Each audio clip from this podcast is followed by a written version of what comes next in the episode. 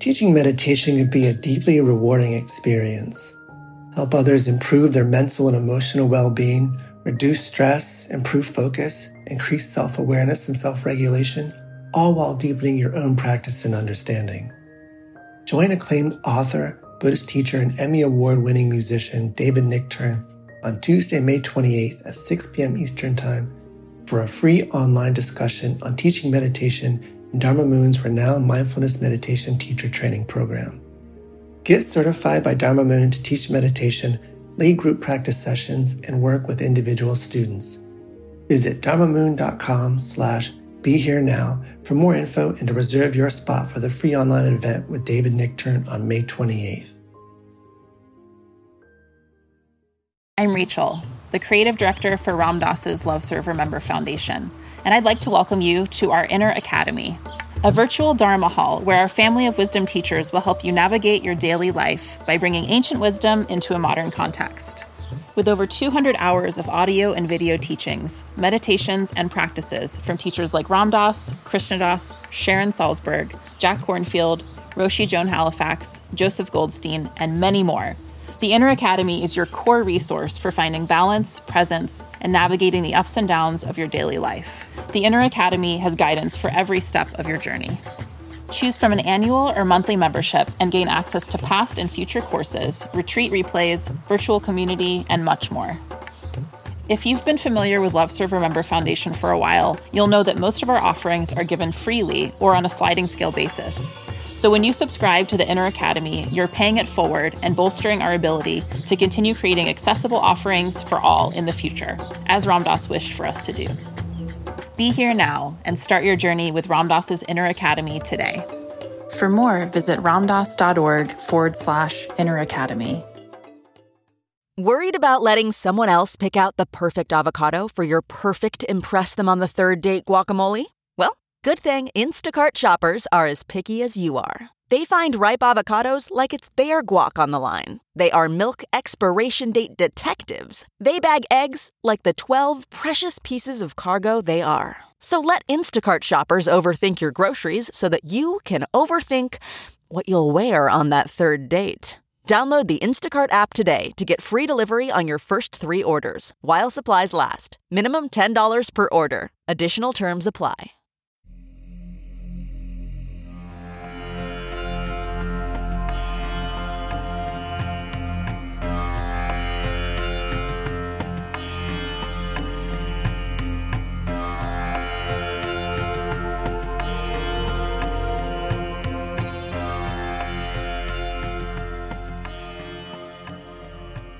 Welcome to the Sharon Salzberg Meta Hour.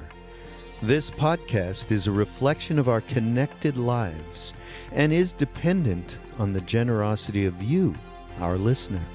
So please go to mindpodnetwork.com slash Sharon and either use the donate button or bookmark the Amazon portal through which we will receive a percentage of whatever you purchase from Amazon, or sign up for a free trial with audible dot com.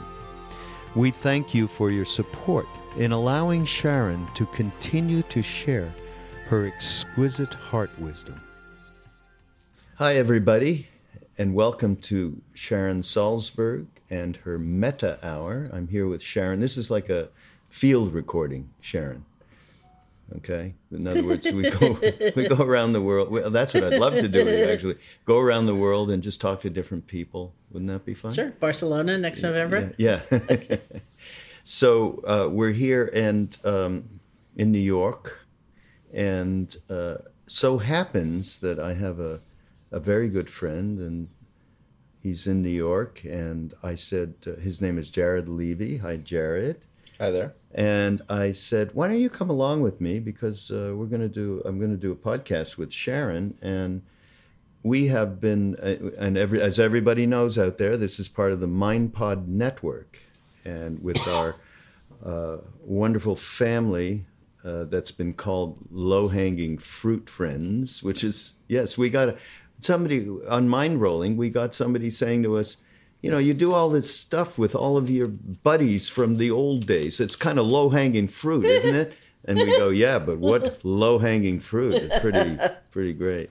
So Sharon, of course, and Krishna Das and Ram Dass and uh, Jack Kornfield, who is uh, very close to Sharon. And um, so it's a wonderful network. And, and uh, I, I must ra- remind everybody to please do the way it's listener-supported and the way that we can uh, continue this and keep doing the kinds of things that we're doing is for you to go up onto, in this case, go to uh, Sharon's Uh, page on uh, mind pod network dot com, and you either can support through the Amazon portal.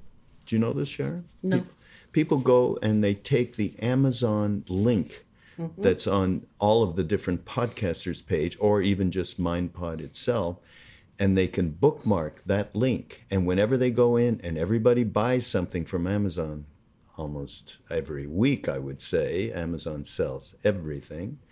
And uh, so we, meaning you and the MindPod Network, get a little tiny percentage. But if enough people do it, it's a way that we can get supported. So we encourage you to do that or just make a donation. Soon we're, we're going to have T-shirts. Sharon. You are? Yeah. Saying MindPod or Mind Rolling? It's going to going to have MindPod, Mind Rolling, and we're going to, I forget which one we're doing. We're doing a couple that'll feature your book covers. That I'm sure somebody's talking to your peeps about that, by the way. But we're going to have these wonderful T-shirts, yeah, from everybody. Okay. Yeah, it's a whole new thing that we're thinking of. So uh, other ways for you to support us. So we thank you for that support. So Jared represents, and, and part of our whole mission here and why everybody, we originally got everybody interested was because we really wanted to make available these decades of experience of these teachers to uh, a new generation, uh, a, the new generation, which is loosely called millennials. And Jared here, represents. he's a, you could be the... I'm on the upper edge of that millennial crust, but yeah, I'm still in there.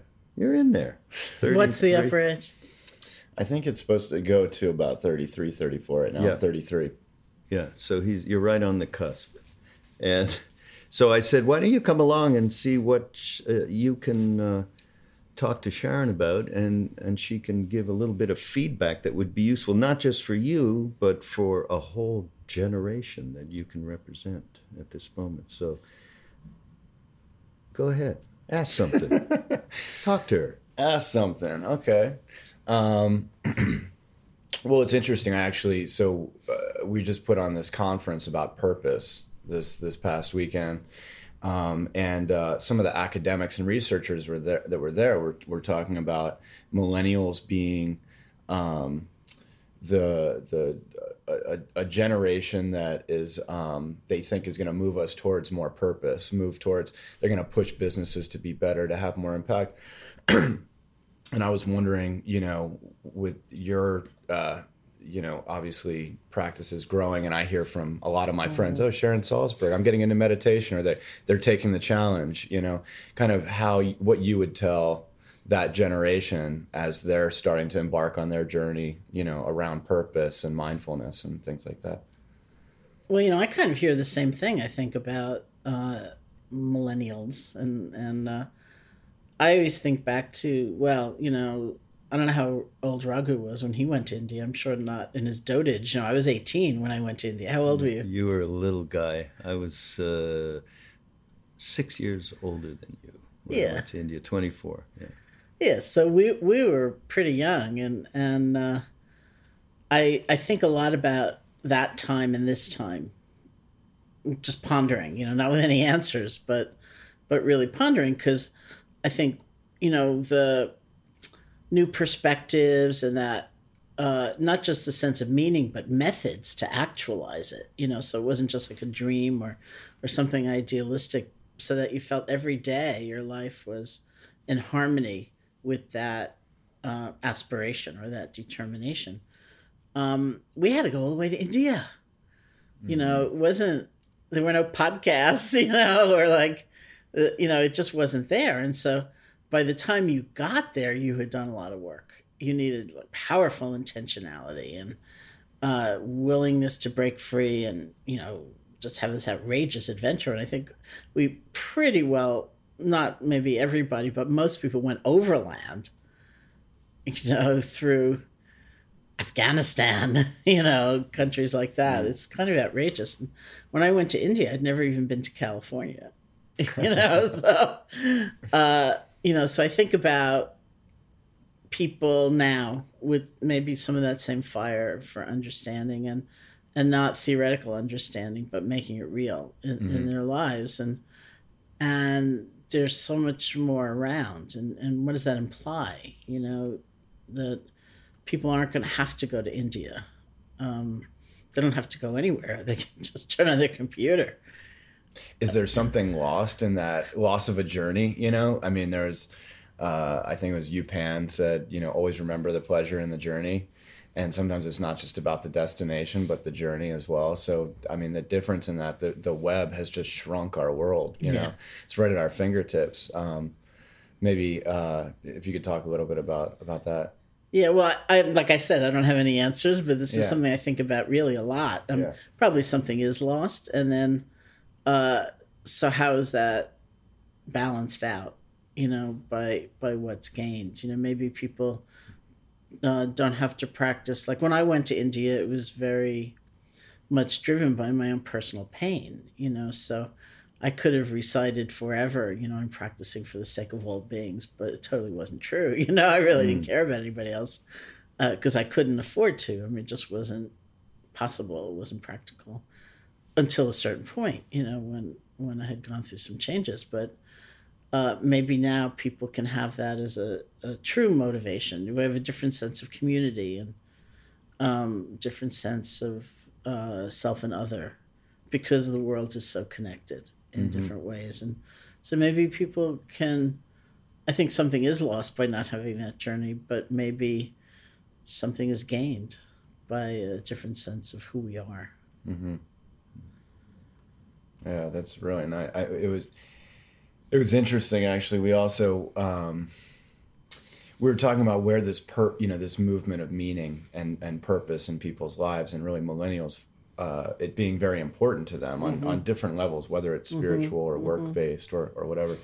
And, um, you know, are we going to be moving into uh, a, a similar time that's kind of what's been going on with mindfulness, which is like purpose, you know, purpose brought to you by, right. you know, P G and E or Johnson and Johnson. Yeah, Mick mindfulness, they call it. Yeah, right. Exactly. Yeah. Um, so I, I just love to hear your thoughts on, you know, because I see the benefits to that as well, right? There's, there's, money flowing into that movement and, and pushing it, but does it get commercialized and lose some of its magic in some capacity?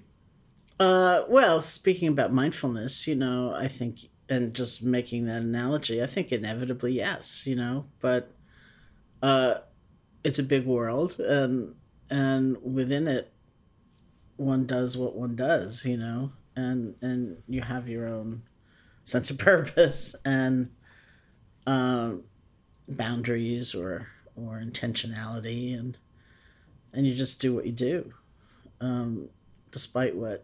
I mean, I you know I am from the era when if I use the word mindfulness, nobody casually at a party, nobody would know what I was talking about. And mm. um, I have a friend who's the the mindfulness, the meditation coach for the Knicks, which is, I guess, a harsh thing to say, and I guess they haven't been doing that well, so I keep adding, he just got there, you know.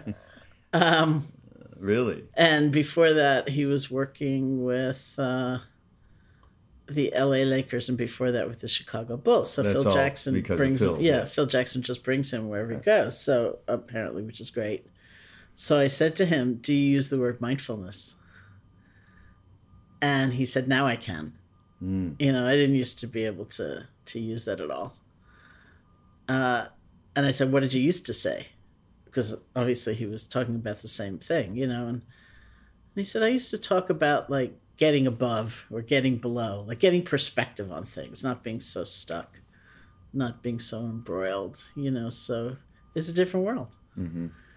Um, so, you know, for me to see, you know, like I was signing books uh, somewhere not too long ago at the end of some program, and one person came up to me to have a book signed, and she said, uh, I'm a mindfulness coach. So I have no idea what that means, actually, but I said, that's great. And then the next person said, I'm starting a second career in mindfulness.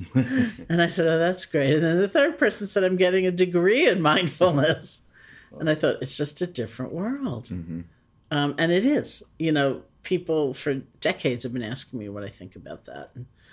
And the truth is, history's happening regardless of what I think about it. It's just, it's true. It's happening. And I think it's terrific, you know, uh, mostly. And the parts that are not, I don't obsess over, you know, it's just, it's part of what's happening. Yeah. Yeah. Like the people, stockbrokers that are using mindfulness so they can get more wins on a day-to-day basis. That stuff's just endemic to to the whole process of of more awareness being around that and people being able to use it. And it's just like mm-hmm. yoga. You know, people go to yoga and uh, they want to get physically more active mm-hmm. and, you know, get their uh, bodies together. And then someone puts on a chant record by a guy named Krishna Das. And the next thing you know, oh my God, what's that? And they're at one of the, you know, and their whole lives change. Mm-hmm. So there's no, it, there's no accounting for it. And the people that are going to be stuck in using it for completely the wrong reasons, mindfulness, that was a great article. We did a podcast about that, by the way. That was really great. Um, that's just the nature of stuff, you know. It's just going to be that way as a result of who we are in this society and this culture. But yeah, I think it's all positive. It's like the net. I mean, there's things that are just distract the shit out of people and polarize them away from human contact. On the other hand, boy, look at the things that it can bring together. People, ability to meet on the net and share mm-hmm. information that is just uh, incredible.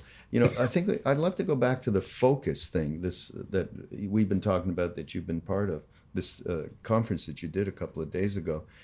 And and just I ask you a little bit about focus in our lives once we realize there is a path.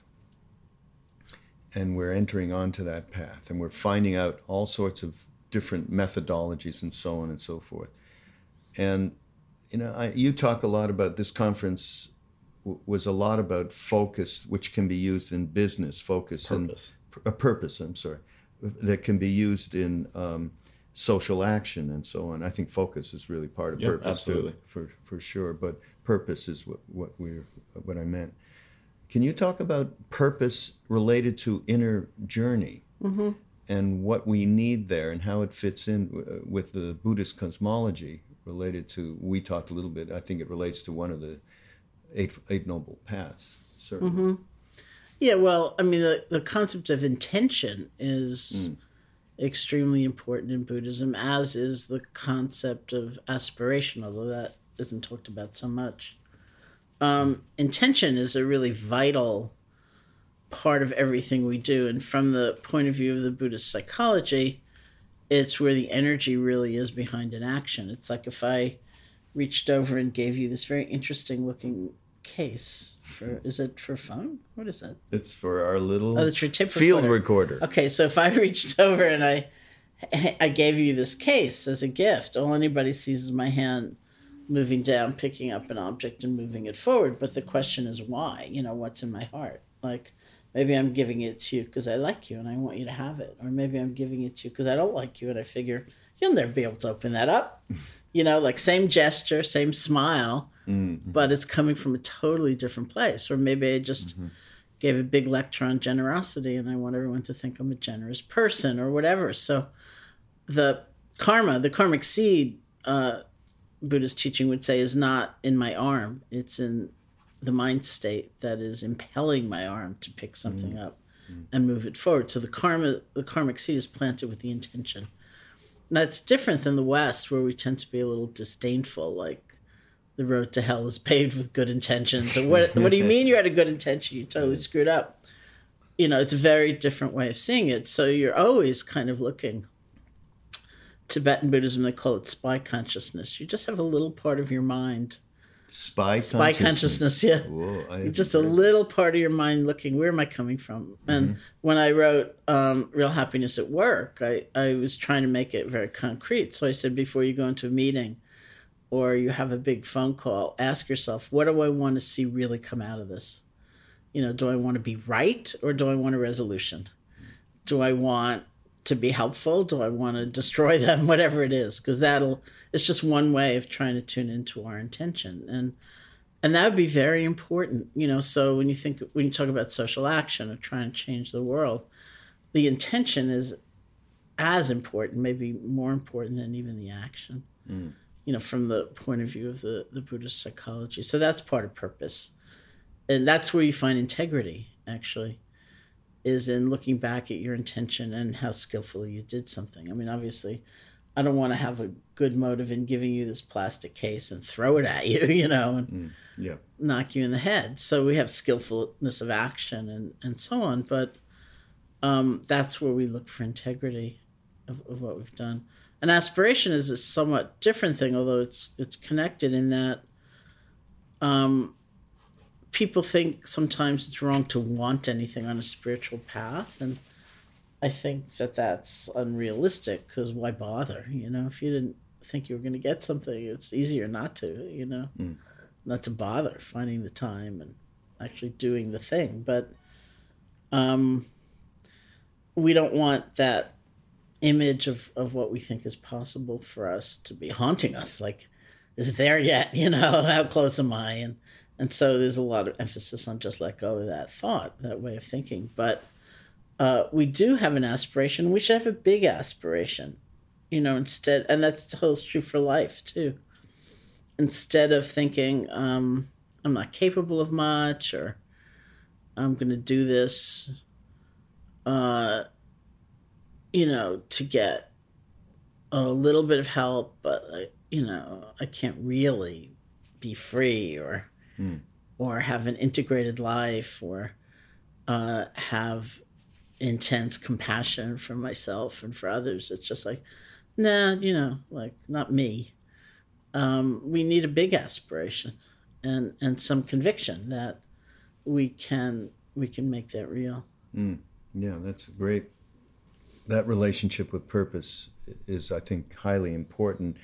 And what I was thinking was that when we were talking about then carrying that purpose, once you have that sort of straightened out, your inner mm-hmm. purpose, and you've got a connection with it, then and only then can you actually try and activate that purpose in in the realms of worldly stuff, be it even social Absolutely. action and so on and so forth. Well, yeah, that's the the concept of the inner social action before outer right. social action. Right. We talk about it all the time. Yeah. Yeah. Um, but in terms of motivation, just talking about, um, there's a, a place where you got to have some awareness around that motivation, and you just mm-hmm. discussed that. And we talk about it in terms of the practices, a little bit different, the witness, it's mm-hmm. Mm-hmm. really the same stuff, just a different word.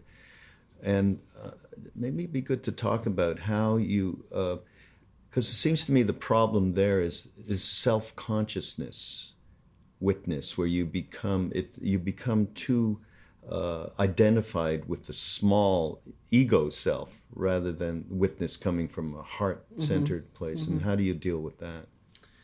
Uh, maybe that's why Tibetan Buddhists call it spy consciousness. Yeah, you know, because uh-huh. it's yeah, not such a heavy. Yeah. thing. Uh, it's just like a little looking. Uh, well, then I, I think it needs some real clarification about what witnessing means. It's like really trying to clarify what mindfulness means. It doesn't mean seeing something is cooking inside you and con- condemning it, you know, or hating it, or fearing it, or utterly believing it. You know, this, and this is, I think, a bigger problem with mindfulness as it's taught than Uh, where it's being taught, you know. Um, uh, mindfulness doesn't just mean you know what's going on, like you're hearing a sound or you're feeling the warmth of the coffee cup or something like that. Sorry, just knocked the table. Uh, but um, it means knowing in a certain way so that you're not judging and you're not condemning and you're not buying into something. Uh, you really are witnessing. And it's also not cold, you know, it's not like contemptuous or, or um, removed from the experience. And that's why some people will say, uh, they'll talk about caring mindfulness or just trying to introduce the notion that it's not cold. Mm. Mm. And and that's important. Um, kind of a corollary to that is that of the many benefits that mindfulness is said to bring, the one that's really being emphasized comes uh, just from presence, which is great. You know, it's like if you drink your cup of coffee while you're checking your email, while you're on a conference call, while you have the T V on mute and you're reading The Crawl, you don't tend to really like the coffee all that much. You know, it's just not that fulfilling an experience. And we so rarely look at the degree of our awareness as playing any role at all in our lack of fulfillment. We usually blame the coffee, right? It's like, I need to buy one of those other kinds of coffee makers, or it's the wrong ground, or whatever. Maybe I have to go dark roast. Or, um, you know, so being present, just drinking the cup of coffee every now and then is is a, a big level jump in our degree of fulfillment. And that's mostly how mindfulness is talked about. And I do think that's great. But classically, the main purpose of mindfulness is insight. It's understanding. It's not just having a better cup of coffee. You know, it's really understanding much more deeply things like change and impermanence and mm. where happiness really is. You know, maybe it's not in holding on. Maybe it's not in revenge. Maybe it's not in separation. Let me take a look, you know, understanding um, how interconnected we all are, which we will see if we pay attention mm. with mindfulness. And that's, you know, still not as popularized as the other, mm. you know, so you kind of have to, I think, search out that understanding a little bit. I love this spy consciousness thing, yeah. though. I never heard that. Yeah. And, uh, yeah, read, I read like a little periscope. Yeah, it's, yeah, exactly. It's okay. Don't get yourself too far, and, and that's what I meant by the witness. Don't get too I, get identified in, from the wrong place, mm-hmm. and then where you have judgment and everything else going on, and good and bad, and all the yeah. polarities and so on. So you just a little bit. The little periscope comes up. Just taking a look. Yeah. Okay. Not nothing big. Yeah. Okay, there you are. Yeah. You know, that kind of thing. That's great. I love that. I have to admit something here, because it's come up as you were talking about multitasking and how we really get unmindful in this culture. And after the decades of, of work that uh, I supposedly have been doing since meeting uh, Maharaj Neem Karoli Baba all those years ago, last week, okay, my puppy decided to take off. Do you have a new puppy? Well, this is a year and a half. You haven't seen her yet. Yeah. Really? Yeah, you have a new one? Yeah, new one that the wife decided she would save, rescue from okay. some horror. Uh, and uh, so it didn't. She didn't come back in the timing that I thought she should. She always goes out. Anyway, I decided it was very bad, sleeting, God knows what, mucky weather. So I had to drive around to, to she goes to this horse farm next to us. I had to drive around, go up a winding road, right? A dirt road, which was muddy. And she wasn't there. So I decided, instead of going to the top somehow, I didn't want them to know I was on their road. I don't know what crap I had in my head. I started to back down, turning around. You know how you look out your rear window as you're mm-hmm. going down, and I'm coming down, and it was windy. Suddenly, I get a phone call, oh. and I took it. Oh. It's from my our good friend Ramesh. Mm. I had some business with him, and I took it. And I'm talking to him, driving down, okay? And I, I slid in some mud. I went too close to the edge. I, I said, Ramesh, I don't think I can talk to you anymore. Hang up. And went off into a rut. I get out of the car. I have one other dog with me. I get out of the car, and it's overhanging a cliff, okay? It wasn't only about maybe fifteen feet. It was going to go into a, a, a little a stream. And uh, and it was only being held up by some branches, okay? I could barely get out of the car, and I, I can't tell you the recrimination that I've had about, you could actually took that call and decided you were going to, mul- I mean, I'm a big multitasker, and I'm, you know, I, uh, spy consciousness. I need some spy consciousness, because basically the witness there was all about you, stupid mother. Well, three thousand dollars later, when they had to haul me out. Oh, God.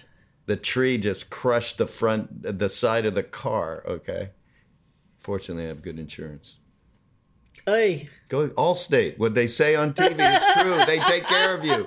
This is an ad. Maybe we could, yes, this, it's an uh, ad for Allstate. It's brought to you by Allstate. Yes, and maybe we, we maybe there'll be a sponsor. Oh, I want to see puppy We'll be a new pictures. Sponsor. Yeah. I want to see pictures. I had a great moment of mindfulness staying in your house where um, I was uh, like zoning out, petting. You had at the time you had like four dogs or something like that, three or four dogs. Yeah. And I was just like absently petting a dog head. And then I looked down, it was a totally new dog. And yeah. I just said like, who are you? And it was like the neighbor's dog. Yeah. You know, just like, yeah. Oh, that's so you really have like six dogs. Yeah. The, the neighbor's one. Dog comes over too. Yeah. The big one. Yeah. So yeah, spy consciousness. I just, I'm loving that concept. Well, it's, it's interesting when I think my first introduction to that, I mean, I came up without any kind of mindfulness, um, Uh, you know, uh, I wasn't really curious about meditation. I was a jock, mm-hmm. you know, like uh, everything was playing soccer, lacrosse, that kind of thing. And someone handed me uh, Way of the Peaceful Warrior at one mm-hmm. point, you know, and that was kind of my entrance to what I think you're talking about, spy consciousness. But for me, it was, you know, um, uh, learning about just, uh, like you said, being in the moment and, and enjoying taking that bite of your food and chewing it thirty times and really being there with it and enjoying that. And like, and I started doing that, and you really start to, you know, kind of suck out the nectar, the essence of life. When you, you know, do that, everything becomes this like ecstatic experience. Mm-hmm. I mean, you could be crossing the street. You can just look at somebody and, and have a cup of coffee. And I mean, you know, you have those moments where you think about that in a big way, and maybe And and maybe that's what you're talking about, or at least that's how I'm hearing it, is those are moments of, of spy consciousness mm-hmm, where mm-hmm. you have that awareness and that intention.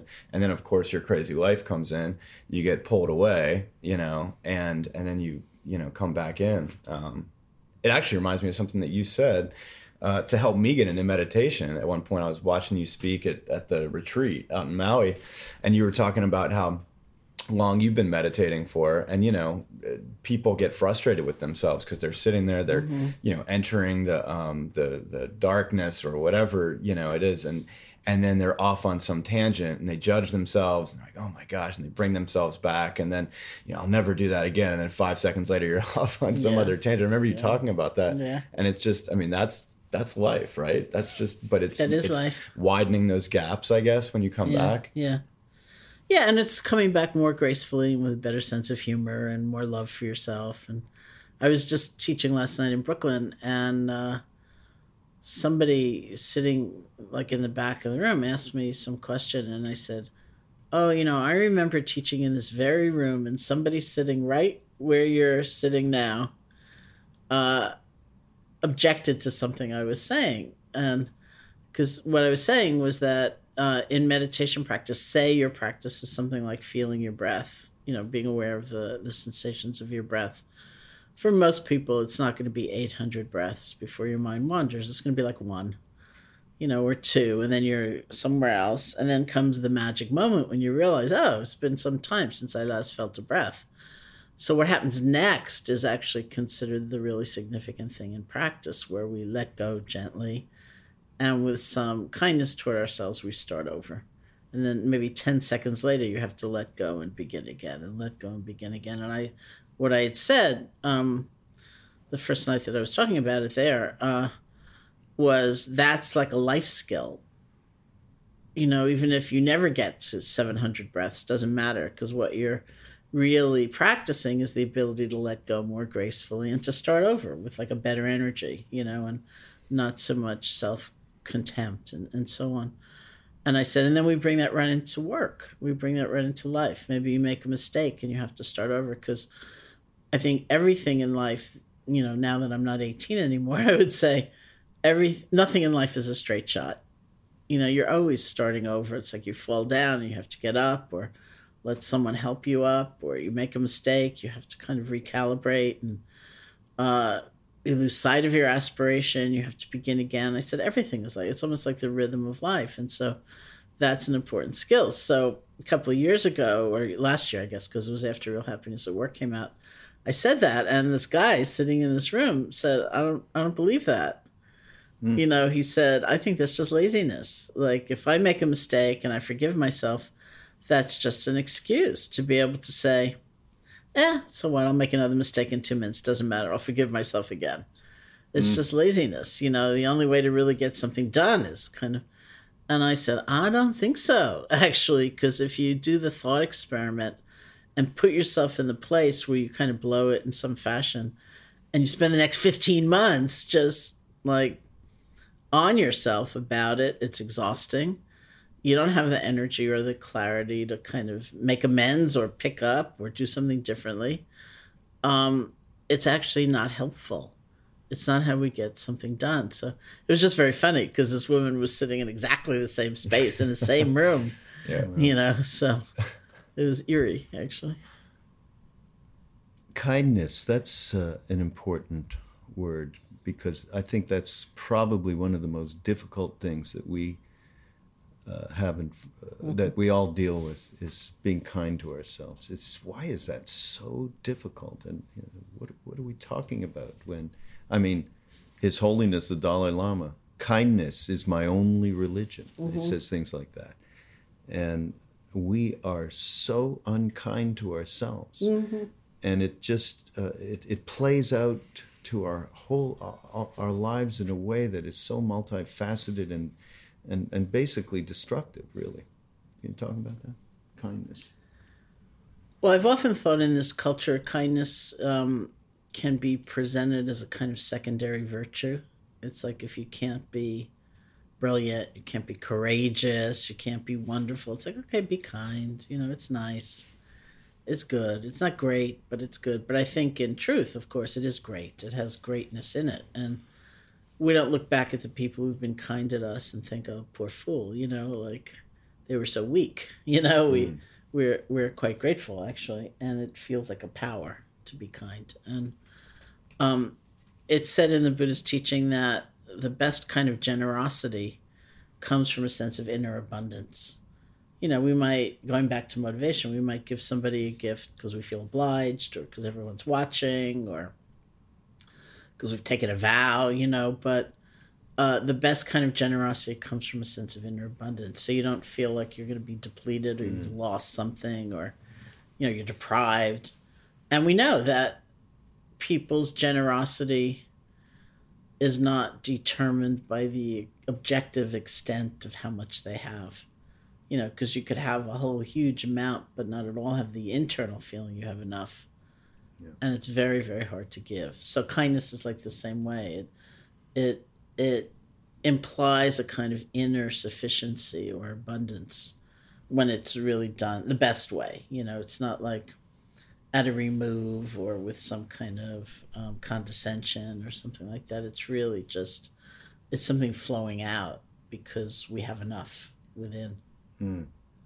Well, that's a big statement. We have enough. Yeah. Again, that you know, that's a lot of uh, our problems out there, is that we're not enough, we don't have enough, and uh, and for me, it goes back to uh, what you talk about all the time: practice. Mm-hmm. That therein lies practice makes perfect, so that we can connect inside ourselves, where we can find that abundance and generosity, and mm-hmm. so on. Practice, practice, practice. Yeah. Yeah, no, it's it's really it's beautiful. I mean, there there's just nothing that feels better, really, than kindness and gratitude. You know, so um, it's abundant, and it's it does come from within. It's a it's a beautiful thing because, you know, we uh, in this country, you're kind of sold this from a young age, pursuit of happiness. You know, and. Um, that, that word pursuit is, it really puts you on this constant uh, search outwards, you know, and um, looking for external sources mm-hmm. of happiness, which um, creates quite a difficult journey, you know, and I, and I think if you take that pursuit out, it's just happiness. It, it, does, it comes back to kindness for me. Mm-hmm. Mm-hmm. It really does. Yeah. It's a tremendously happy state. It really is. Yeah, and it, it, you know, it's got such a bad rap, like it's depriving yourself of something, or or what you know. You've said about uh, love. Actually, I remember you said uh, when we did that cultivating uh, loving awareness uh, retreat, and you said, "Yeah, no, being loving isn't mean being weak." I know. Uh, we all have, yeah. There's that relationship. What did you say? Sc- our next retreat, the one I'm coming to, is called. We don't know yet. Oh, we don't know yet. No, I'm going to be talking to you. Well, since it's down the line, by the way, people out there, Sharon will be working at a retreat, teaching at a retreat with Krishna Das and Ram Dass in December, the first Wednesday in December. I think it's, I can't remember, like the second or third or something. Uh, but go to ramdas dot org and you will see the particulars about that, so do come to that. No, I'm going to get with you to find out what it is that we... No, we did decide that, because Sharon is working on a book about love, and and we just talked about that, and uh, we are working on a book that's actually going to come out uh, from the Love Serve Remember Foundation in uh, November, called Love Everyone, which is our journeys to India after meeting up with Ram Dass, what happened, how overland, a lot of that.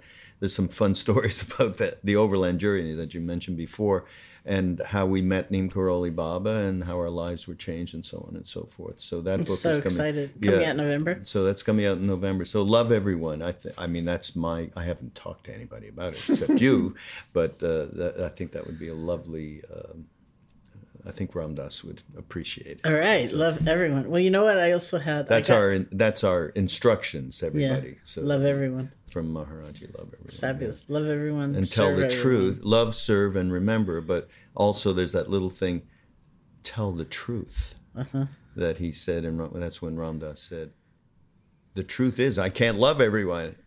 Well, as a total aside, I want to yeah. ask you a question, or both of you, you know, or or make some comment.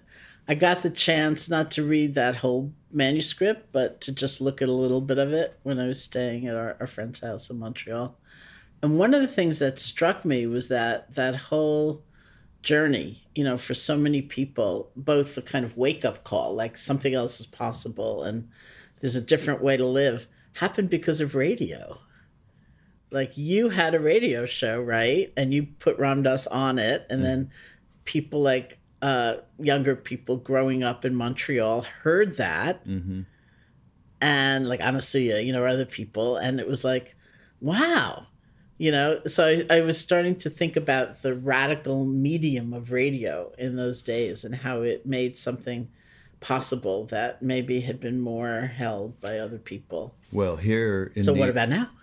Well, in New York then, it was W B A I, mm-hmm, right? Mm-hmm. And Ram Dass was on there and answering questions and so on and so forth. It was uh, an amazing medium, medium then that did mm. enlarge the audience in terms of, yes, many of those people ended up in India, from Montreal to New York to San Francisco to Chicago. Uh, and now it's the net. I mean, mm-hmm. what's happened since... the ease at, uh, at which, well, for Ram Dass in particular, if we're talking about him, the fact that he can no longer travel because of his stroke and is in Maui, as you know, and we mm-hmm. do these retreats there, and then we we take these retreats and they have certain subject matter, and we, we put little films together and we get those, and those go out to the world. Uh, the fact, what's happening on the net is the is the grace of the internet versus the polarization of people not being able to relate with each other because they're strictly on, you know, uh, on on text, and that's about it, you know. Uh, so that is really what's happening. And of course, now podcasts, right? That's why I got you to do this stuff, Sharon, because the kind of sharing that happens mm-hmm. through this particular medium, for me, it's full circle from those yeah, days yeah, yeah. in the yeah. early, late sixties, early seventies when I was doing the radio thing. So, you know, it's a beautiful thing that way, and uh, it's it's graceful. It really is, and allows people to really share. I mean, you're a perfect example of this. I mean, you came, uh, Jared came to me because we he was in the music business and I was in the music business, and he had just gotten out of it. And I wanted somebody to help get this audience, his peeps, his, the millennial generation, because Ram Dass wanted to make this available to a new generation, all of this information, these teachings of decades of teaching. And Jared had the motivation to do that. He wanted to do it for himself, and then he wanted to accomplish the mission of getting it out there, which I think is a highly developed thing in your generation, of wanting to take actions to change. Whereas with us, it was like Sharon said, we were terribly unhappy and disturbed young people and didn't know what to do with it. And and so we we uh, were led to India, which is at this point not necessary because of the, really as a large part, because of the net and everything is available to you. But just talk about your own motivation back when I, you know, first no. met you and and uh, and how that was important. And well, talk about purpose if we get yeah. back to that. No, I, I mean, well, something that you that you hit on first that, I mean, that's really interesting. The podcasts are really the Wild West, you know, I mean, of of the internet right now, you know, and it's not even, the net is one thing. It used to be, you know, I'm online this many times a day. Now it's, you're online constantly because you have your phone in your pocket. So most people, you know, this podcast comes right through to their phone. They've got it, you know, they they subscribe to it. So when the new podcast comes up, they've automatically got it. They can listen to it anywhere in the world. Then there's these, you know, apps as well off of that. You know, you can learn to do meditation. You've got, you know, guided meditations for three minutes a day or a minute, or it can have music, no music. It can tell you, you know, I've got staff at my office. I mean, I, you know, I run an ad agency for purpose-driven uh, clients. And a lot of my staff, we've gotten into a daily kind of routine of breathing and meditation in the morning. But then throughout the day, I hear these alarms going off and people are literally reminding themselves to get off their computer yes. for even one minute and put it down. You know, um, we're working with uh, this this one client that's that's fascinating called Digital Detox. I mean, everyone knows the words Digital Detox, but this is like the leader organization. This guy, Levi Felix, who's just a genius kind of spokesman for our generation, um, who is saying, you know, technology, computers, phones, they're not going away. They're, you, they're going to be part of our lives. Let's just learn to have a healthy relationship with them and social media. So, you know, the, the people are talking about having this, an actual anxiety that exists now when uh, in checking your phone, that if you don't check your phone every once in a while, you're getting anxiety. Go ahead. It's a phobia. It's a phobia. Yeah, uh, yeah we went through and, and there's a whole thing about D N A. Uh, you get passed on phobias through your D N A. How about that? Okay. And one of them is checking your phone. If you didn't have that phone there, people go nuts when suddenly their phone. That phone's all the way yeah, yeah. the room. You're looking at your phone. I can see you're looking at your I phone. I just got a new iPhone. It's like I barely know how to use it. Uh, yeah. I just got it. You know, I was like, oh, God. Yeah, so, they call it, it is FOMO, so is what they're calling it. Fear of missing out. FOMO. Yeah. Yeah. Well, I quote in um, my book, Real Happiness, I think I quote this woman, Linda Stone, who called it continuous partial attention. the, and she said, she placed that uh, as fear of missing out. You know, like mm. we're online, we're doing email, and then we think, what about Facebook? And then we mm. do that for a couple of minutes. What about Twitter? You know, mm. uh, we just are so afraid of missing anything that we're constantly jumping. Absolutely.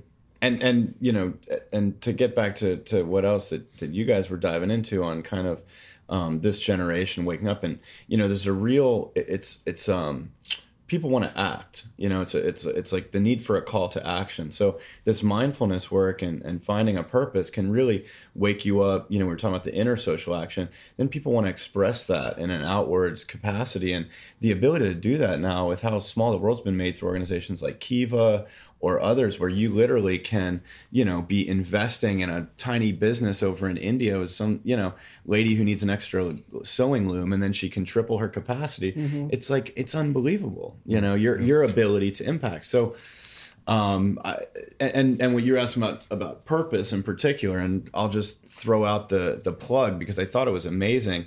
This nonprofit, Echoing Green, big nonprofit that's um, where like Teach for America started, and, and a lot of other amazing organizations have come out of it, um, held this this conference this weekend called Purpose three sixty, where they invited all these leaders in the field of purpose, whether it's in faith and spirituality or academics, people researching mm-hmm. the field of purpose. Like, what is that even?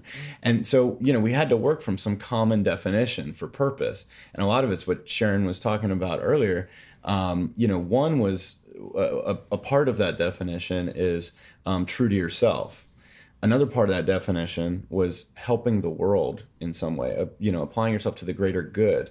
And one piece that we actually found was kind of missing in the definition was that loving intention. Mm-hmm. Because if you don't have the loving intention, then ISIS is a purposeful organization. Yeah, right. You know, yeah, they've got purpose, right. yeah, but yeah. they don't have that loving intention, that kindness. So mm-hmm. I think that, you know, that starts to round it out for me. Um, mm-hmm. And that's where, where you're seeing this, you know, millennial generation, like there's a real hunger for it.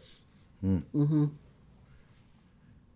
I, I, I mean, we've been really fortunate, and I, you know, I've been fortunate uh, in terms of meeting you and others like you who have have this sincere uh, motivation to to to to really become a change and become a change in yourself, in ourselves, and then become a change in the world. And I think that that is. Uh, That's special. And I often, uh, with my friend and partner, David Silver in Mind Rolling, we talk a lot about the similarity that we went through when we came up in the late mm-hmm. sixties and early seventies mm-hmm. and the transformations that happened and the stressors that were happening then are very similar mm-hmm. Mm-hmm. in wars and polarization, cultural polarization, rich and poor and all of it are very mm-hmm. similar and mm-hmm. highlighted today. I mean, today's a very tough world to live in, yeah. which I think is part of this real motivation on behalf of millennials to to really do something mm-hmm. about this. But the fact that they seem way more um, they seem way more able to actually get into the constructs that are necessary to actually be the change that they're looking to be. Whereas we were not quite there, and I mentioned that before. I don't feel that we were quite there in the late sixties and early seventies. It was, it was uh, the, the tremendous unhappiness because we've been brought up in this cold, absolutely non-spiritual, uh, quote unquote. We were running from our religions and so on. Mm-hmm. So uh, mm-hmm. I, I really, uh, I feel really great. Uh, promise and, and looking to the future when things really do have to change here or, or there will be some real issues. So God bless you, boy. It's thirty-three. Well, what's what's really happening, what I'm starting to see in the corporate world that's interesting is as people are doing this work and waking up to it, it's um, corporations and brands are, are forced to become more conscious and more purposeful. Mm-hmm. You hear mm-hmm. about this shift from just a bottom line business to a triple bottom line business, you know, caring about people and planet as well. And I think it even goes to this quadruple bottom line, which is like purpose, you know, mm-hmm. meaning, spirituality, that that businesses are forced to kind of offer both their employees and other stakeholders like their consumers. You know, so this the the um, drive of this new generation to to be better, you know, people want to be better. They're starting to take the time to figure out how to be better and how to act on that. It's forcing businesses to be better. Mm. And whenever you want to see, you know, um, who's uh, controlling, uh, let's say, society at large in any time in history, it's mm-hmm. whoever's got the tallest buildings. At one point, it was the kingdoms. Mm-hmm. At another point, it was the churches. Right now, it's the corporations. And, you know, we're here mm-hmm. in New York City. You look around, you, you know, there, and, and so if, if you can drive meaning and purpose into those tall buildings and that gets shouted from the ro- the rooftops, we're going to be on a, you know, going towards a better place, I think. I, I do think it is a, a bit of a powder keg right now. And that is certainly part of the, you know, the the brew, if you will, that's kind of like stirring up. And, and in a good way, I th- I think going to push all of us to continue mm. to be better. Mm. Yes. And if you take Sharon's meditation challenge as one of the first actions that you do. Absolutely. That's what we talk about. It all goes back to practice. It really, it really does. People need a challenge too. And social media, I mean, use it for good, you know, and that's, and it's being used for good. You look at that ice bucket challenge, you know, yes. that, that happened over the last year for A L S. Unbelievable. They raised over one hundred fifteen million dollars wow. off of that ice bucket challenge. And it's it's challenging someone to put ice on themselves. And uh, and if they don't want to do it, they donate to the organization. Most of the people who dump the ice still donate anyways. And it just generated, you know, massive awareness. But I know. Like, as I saw people that I knew doing it, I thought, oh, no. You know, don't challenge me. Don't challenge me. You know, like, I spent a lot of years in India taking cold showers. That never came to me. Well, we're kind of at the end here, and but can we ask you, since you know it's a terrible, rainy, sleety ice fest outside here that we're going to go into together, can we just have a take us to a little couple of minutes sit here? Sure, that would be great.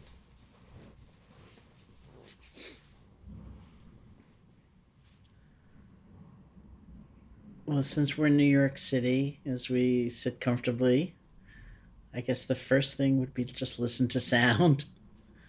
Since there is some, there's the sound of my voice. For us, there's the sound of the traffic.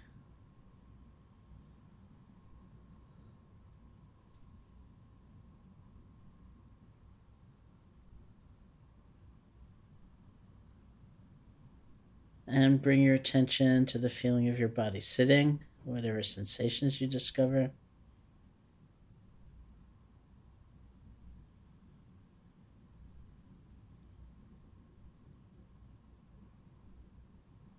Bring your attention to your hands. This is an interesting exercise. Like, make the shift from the more conceptual level, like, oh, fingers, to the world of direct sensation, picking up pulsing, throbbing, pressure, whatever it might be. You don't have to name these things, but feel them.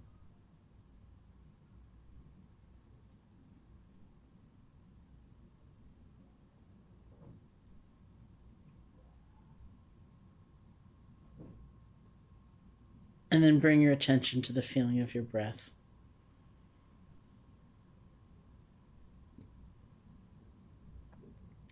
Just the normal, natural breath, wherever you feel it most strongly. This is our home. This is where we rest our attention. This is what will go with us to work, to school, wherever we go. We just rest.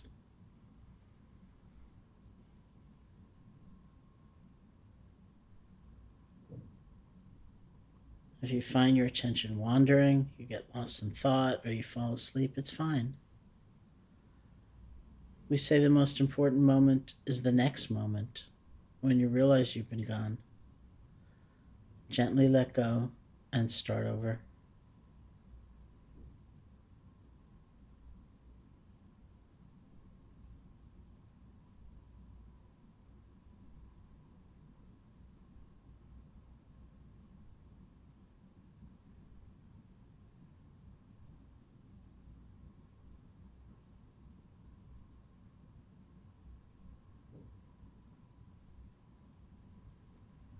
Thank you. Thank you, Sharon. And by the way, just another little announcement, something you don't know about, that there's a lovely new film with you and Ram Dass and me moderating called Compassion, Truth, and Adversity, from the Compassion and Adversity Uh, retreat that we did last oh in the uh, spring uh, yeah, yeah in the spring we finally put together a uh-huh. nice. session, and uh, it's really lovely. And everybody, that will be available one week from tomorrow, which today is the second, third, so on February tenth I th- uh, hopefully this it'll be available after the tenth as well. It's just uh, being released on the tenth and be available to stream, so you can take part in that. It's a wonderful Wonderful program with Sharon and Ram Dass. Thank you. Thank you, Jared. Thank you, Sharon. Thank you. Thank and you. This is Sharon Salzberg, Meta Hour Podcast. And uh, we'll see you next time. Thank you for listening to the Sharon Salzberg Meta Hour. We really do appreciate your support and hope you will continue that support by going to mindpodnetwork.com slash Sharon and clicking on the donate button, or by using our amazon dot com portal for all of your purchases. Namaste.